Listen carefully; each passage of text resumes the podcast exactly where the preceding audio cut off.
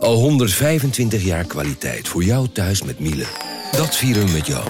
Ontvang nu tijdelijk een cashback tot 125 euro op veel Miele-apparatuur. Geniet van de kwaliteit van Miele. Voor perfect verzorgd wasgoed en kleding die veel langer mooi blijft. Voor een stralend schone vaat, even perfect als jouw diners. En een stofvrij thuis waarin echt hygiënisch schoon de standaard is. Check miele.nl voor alle feestelijke aanbiedingen. Ik ben al jaren ondernemer, maar waar moet ik eigenlijk allemaal aan denken nu ik voor het eerst personeel wil aannemen, voor het eerst ga importeren of voor het eerst een bedrijfslocatie zoek? Weet wat je wel of niet moet doen bij zaken die je voor het eerst oppakt. Check kvk.nl voor praktische stappenplannen. KVK, hou vast voor ondernemers. Vanaf de redactie van NRC het verhaal van vandaag. Mijn naam is Thomas Ruip.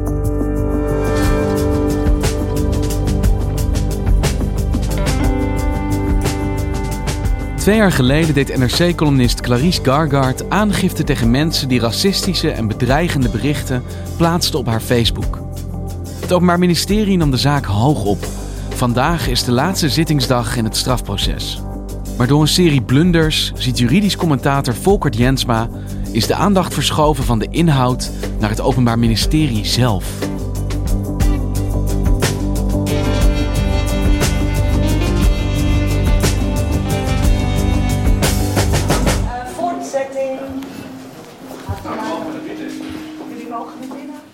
Hey Volkert, hoe was het in de rechtszaal? Ja, het was een eh, volkomen afwijkende eh, zitting van wat ik normaal gewend ben.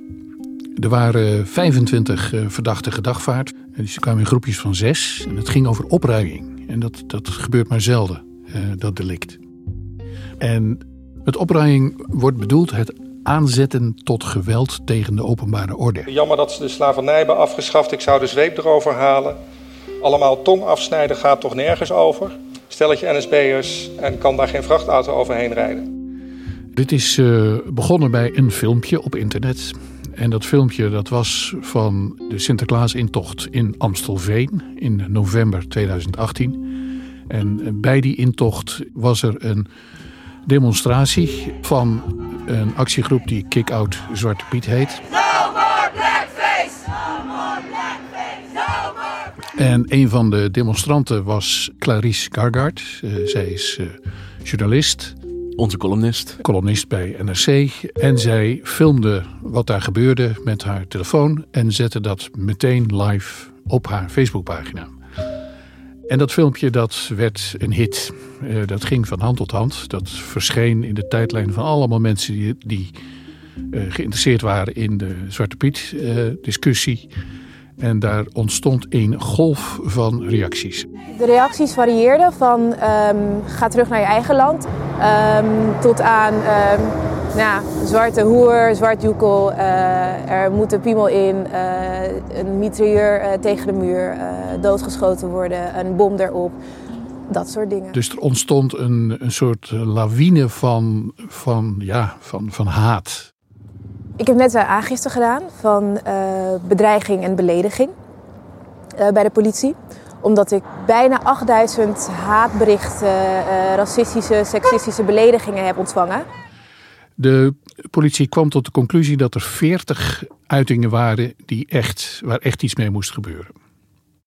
mensen die overduidelijk ver over de schreef waren gegaan. en waarvoor je dus bij de rechter een, uh, een veroordeling zou kunnen krijgen. Nou, bedreigingen nemen wij als politie en ook het Openbaar Ministerie heel serieus. Of dat nou online of offline gebeurt. Want ook op het internet kun je niet zomaar alles zeggen wat je wilt. En wat gebeurt er dan vervolgens als die conclusie wordt getrokken? Um, dan gaat het OM aan de slag en die kijkt of ze met die 40 zaken wat ze daarmee willen doen. Een aantal daarvan hebben ze bij nader inzien toch maar geseponeerd, als misschien te licht. Een aantal mensen hebben een strafbeschikking gekregen, dus dat is een boete. Het komt wel op je strafblad, maar het is geen zaak.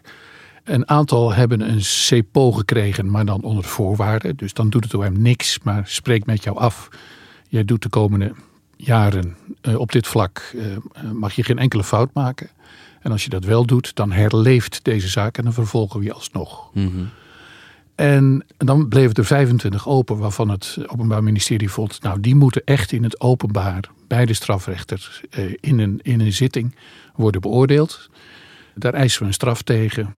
En op die manier laten we zien aan Nederland wat er echt niet mag op dit vlak. En dat zijn de 25 die nu terecht staan. Ja,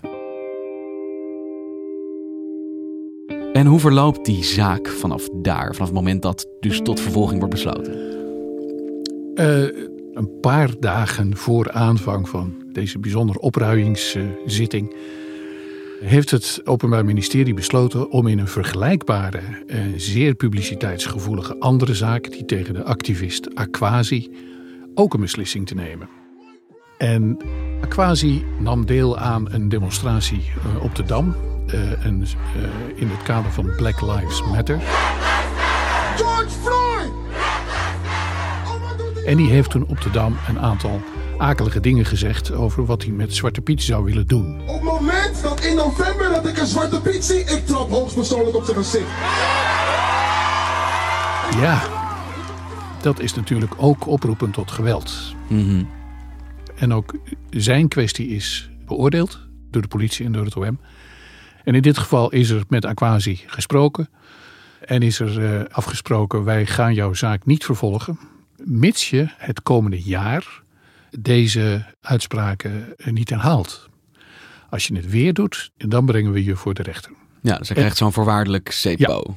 En hoe kwamen deze twee zaken die thematisch overeenkomsten vertonen, maar juridisch los van elkaar staan, dan toch in botsing? Ja, het antwoord daarop is de timing die het OM zelf gekozen heeft. Een paar dagen voordat het grote opruimingsproces begint, kiest men ervoor om de beslissing over Aquasi wereldkundig te maken. Om dat te zeggen, om dat te publiceren. En dus daarmee ook het debat te starten.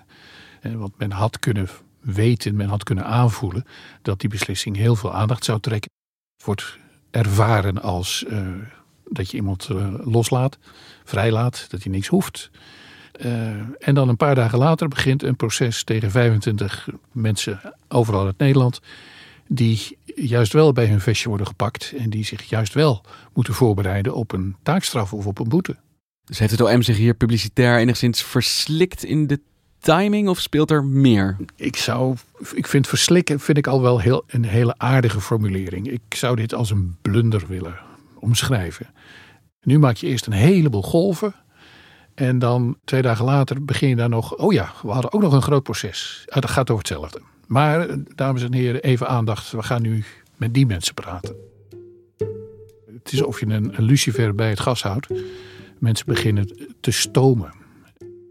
En hoe liep dit verder, deze storm die opstak? Nou, daar ontplofte nog een klein extra bommetje. Um, er werd namelijk duidelijk dat de officier die die beslissing over Aquasi had genomen zes jaar lang voorzitter was geweest van het bestuur van het meldpunt discriminatie in de regio Amsterdam.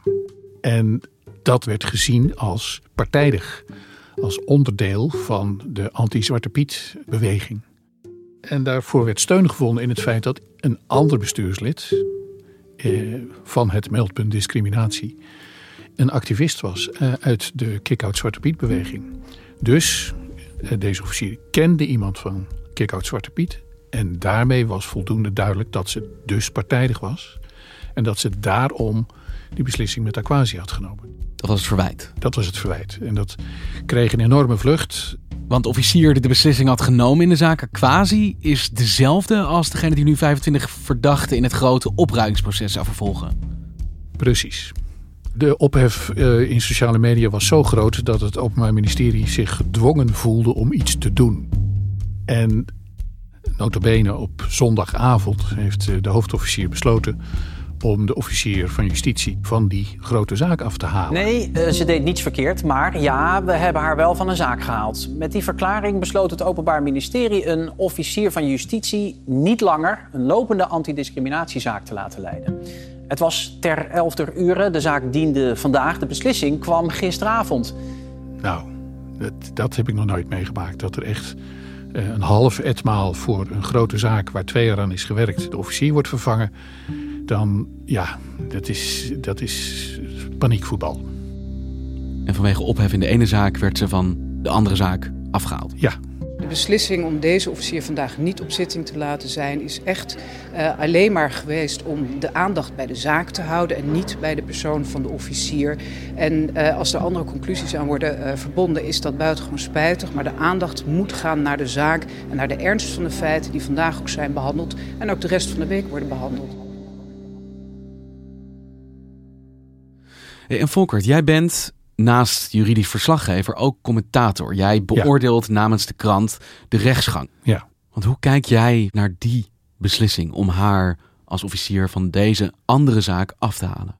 Ja, uh, onbegrijpelijk. Als je achter je officier staat, als je zegt zo'n nevenfunctie heel goed, dan moet je uh, daar ook de consequentie aan verbinden. En zo'n officier ook de volgende zaken laten verdedigen. Maar een officier van justitie die aan de ene kant uh, werkt bij een meldpunt discriminatie en tegelijkertijd ook de vervolging doet in een discriminatiezaak, is er daar geen sprake van belangenverstrengeling? Uh, nee, dat is het niet. Uh, en dat komt door het karakter van het meldpunt discriminatie. Dat is een publieke instelling die voor zijn bestuur en voor zijn toezicht afhankelijk is van mensen uit het veld. De tijd dat rechters, officieren, uh, politiemensen in hun eigen bubbel, in hun eigen toren zaten, dat is beoordeeld als onverstandig. Dat leidt tot wereldvreemdheid. Mensen hoeven niet altijd opgesloten te zitten in die toch vrij geïsoleerde wereld waarin ze moeten functioneren. Dus door de bank genomen bijten die functies elkaar niet. Maar hier zat Jacobin Vreekamp, de officier, ook in een bestuur met iemand die ja, een mede-activist was van de verdachte die zij vervolgde. Ja. Ja, ik begrijp en iedereen begrijpt dat dat om uitleg vraagt. En dat moet je dan ook snel en tijdig en kundig kunnen vertellen. Waarom dat zo is. Je moet daar de mensen ook niet mee verrassen. Het OM is om te beginnen gewend aan eh, controverse, aan conflict. Dat is een kerntaak. Het is niet de eerste keer dat er is eh, een stormpje opsteekt en dat eh, er allerlei vervelende dingen worden gezegd. Maar ja, je bent het gezag. Je geeft aan de normen in Nederland vorm. Je voedt het publiek op. dus dan zou ik zeggen, houd stand. En als je vindt dat het anders moet, dan doe je dat maar een half jaar later. Maar niet op deze manier. Want heeft dit effect op de geloofwaardigheid van het Openbaar Ministerie, denk jij? Nou ja, men eh, heeft zichzelf eh, klassiek in de voet geschoten. Want in plaats van dat het over opruiming ging, waar het overigens ook wel over ging, ging het dus ook over uh, de geloofwaardigheid van het Openbaar Ministerie. Over het personeelsbeleid van het Openbaar Ministerie. Over het vervolgingsbeleid. Ja, die, die hadden daar helemaal niet thuis gehoord. Dat had je dus kunnen voorkomen. En dat is dus door eigen domheid hebben ze dit proces een, een hypotheek gegeven van die aquasiebeslissing. Heel onhandig. En jij bent de afgelopen dagen aanwezig geweest bij het verloop van deze rechtszaak. Wat is het effect geweest van deze controverse, deze serie beslissingen op deze zaak? De beslissing om Aquasi niet te vervolgen en deze 25 mensen wel, is om te beginnen voer voor advocaten. Je kunt betogen dat het OM hier uh, zodanig verschillende beslissingen in gelijke of in verwante zaken heeft genomen dat het onredelijk is om die 25 mensen te vervolgen. Dus dat het OM eigenlijk niet ontvankelijk zou moeten worden verklaard. Er waren toch wel zeker twee of drie advocaten die dat naar voren hebben gebracht. Die zeiden waarom onze cliënten wel en Aquasi niet. Precies. Argument willekeur. Nou, ik schat dat één op de drie verdachten, uh, als die wat gevraagd werd naar hè, waarom heeft u spijt? Of waarom heeft u dat nou eigenlijk gedaan of gezegd? En nu staat u in deze discussie. Toch misschien wel in de tweede of in de derde zin hierover is begonnen. Men voelt zich echt benadeeld. Men voelt zich uh, in, ja, uh, in het ootje genomen. Velen denken dat dit bevestigt wat ze uh, altijd al dachten. Namelijk dat de staat niet deugt en dat men partijdig is en dat anderen, namelijk die mensen die daar staan te protesteren, alles mogen. Sinterklaas in tochten bederven en zo. En akelige dingen zeggen op de dam. Maar wij moeten de rekening betalen. Dat was het overheersende sentiment. En wat is het effect van deze beslissing en de publiciteit eromheen geweest uh, op de aangever in deze zaak? Op Clarice Gargaard, op, ja, dus ontvanger van de discriminatie. Ja, aan haar zou de vraag gesteld kunnen worden, was het het allemaal waard? Uh, nog even los van, van uh, het vonnis, wat uiteindelijk dan de maatschappelijke opbrengst van het proces is. Maar uh, het, het, was een, een chaos, een rommel, een emotionele kermis. En het lijkt mij niet fijn om daar als, als aangever om daar op mee te moeten deinen. En het interessante was verder dat geen enkele verdachte haar kende. Zich ook niet realiseerde dat ze bestond. Ook niet het gevoel had dat ze zich tot haar hadden gericht. Tot de mens? Tot, ja, tot de filmer die dit op Facebook had gezet. Ik heb er helemaal niet bij stilgestaan ja, met een zinnetje op Facebook wat ik daarmee kan aanrichten.